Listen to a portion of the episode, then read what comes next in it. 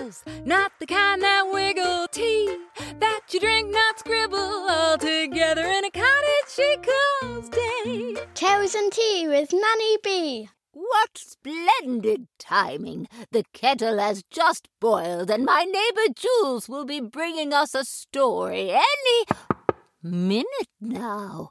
Why, who could that be? Hello? Who is it? Hello, Nanny Bee. It's your neighbor Jules with a story. Hello! Come in, come, come. Hi, Nanny Bee. Today I've got a tale with a tail. Peter Rabbit's cousin comes to town and mischief follows. Oh, that must be Benjamin Bunny. How I do love his tail, and his tail as well. Are you ready for a story? Oh, yes, please. Okay, then. The Tale of Benjamin Bunny by Beatrix Potter, adapted for radio. One morning, a little rabbit sat on a bank. He pricked his ears and listened to the trit trot, trit trot of a pony. A gig was coming along the road. It was driven by Mr. McGregor, and beside him sat Mrs. McGregor in her best bonnet.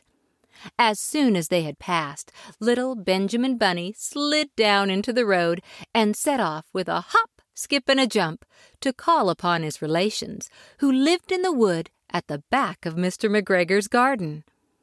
That wood was full of rabbit holes, and in the neatest, sandiest hole of all lived Benjamin's aunt and his cousins, Flopsy, Mopsy, Cottontail, and Peter. Old Mrs. Rabbit was a widow. She earned her living by knitting rabbit wool mittens and muffetees. I once bought a pair at a bazaar. She also sold herbs and rosemary tea and rabbit tobacco, which is what we call lavender. Little Benjamin did not very much want to see his aunt. He came round the back of the fir tree and nearly tumbled upon the top of his cousin Peter. Peter was sitting by himself. He looked poorly and was dressed in a red cotton pocket handkerchief. Peter, said little Benjamin in a whisper. who has got your clothes? Peter replied, The scarecrow in Mr. McGregor's garden. and described how he'd been chased about the garden and had dropped his shoes and coat. Little Benjamin sat down beside his cousin and assured him that Mr. McGregor had gone out in a gig, and Mrs. McGregor also, and certainly for the day because she was wearing her best bonnet. Peter said he hoped it would rain. At this point, old Mrs. Rabbit's voice was heard inside the rabbit hole calling, Cottontail, fetch some more chamomile. Peter said he thought he might feel better if he went for a walk. They went away hand in hand and got upon the flat top of the wall at the bottom of the wood. From here they looked down into Mr. McGregor's garden.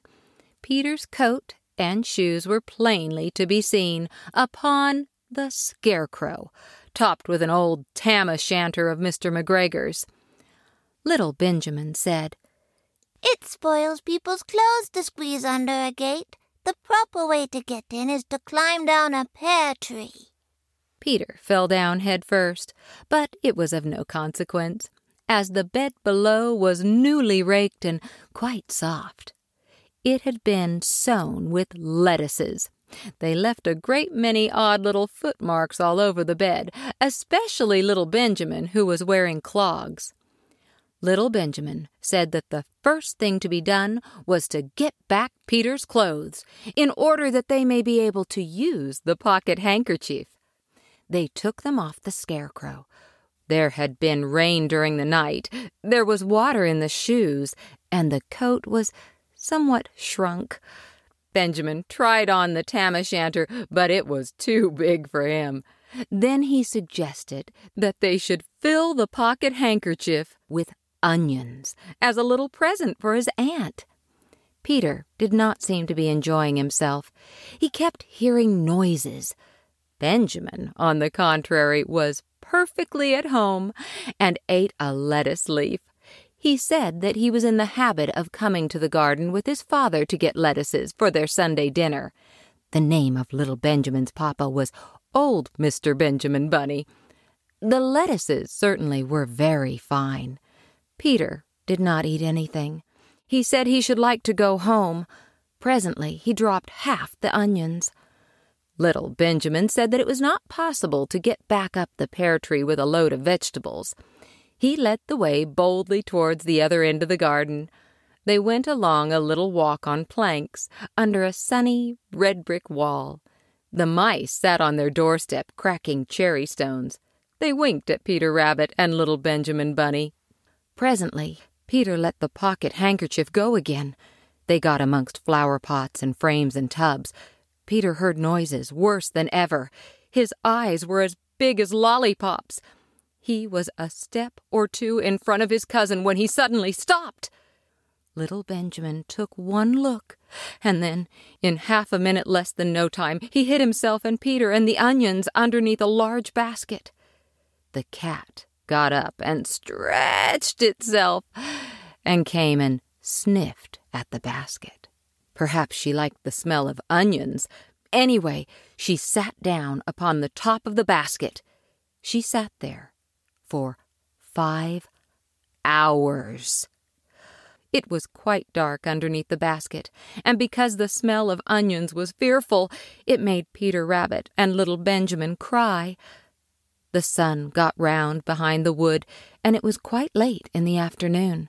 But still the cat sat upon the basket. At length there was a pitter patter, pitter patter, and some bits of mortar fell from the wall above. The cat looked up and saw old Mr. Benjamin Bunny prancing along the top of the wall of the upper terrace. He was smoking a pipe of rabbit tobacco and had a little switch in his hand. He was looking for his son. Old Mr. Bunny had no opinion whatever of cats.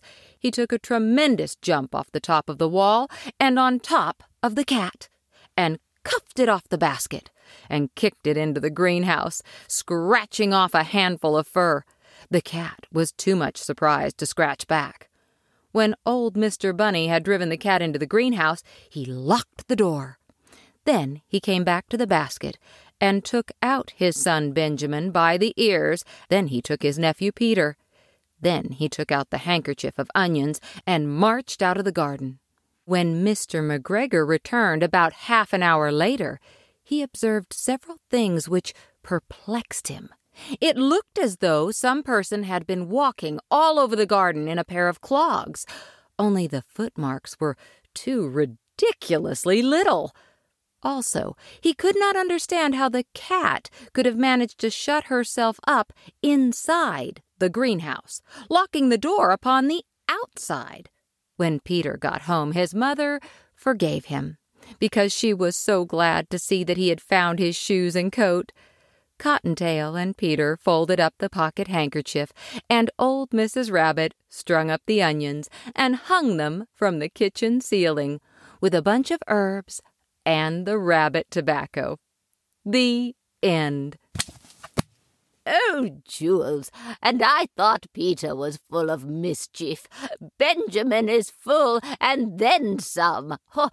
the last time I saw Peter, he was much improved. As a father of three, he turned his hand to street dancing. He was the original Flosser, but being so small and furry, it was hard to identify. Uh, I, I can imagine. But I do enjoy reminiscing about his younger years in your delightful tale. Will you bring us another?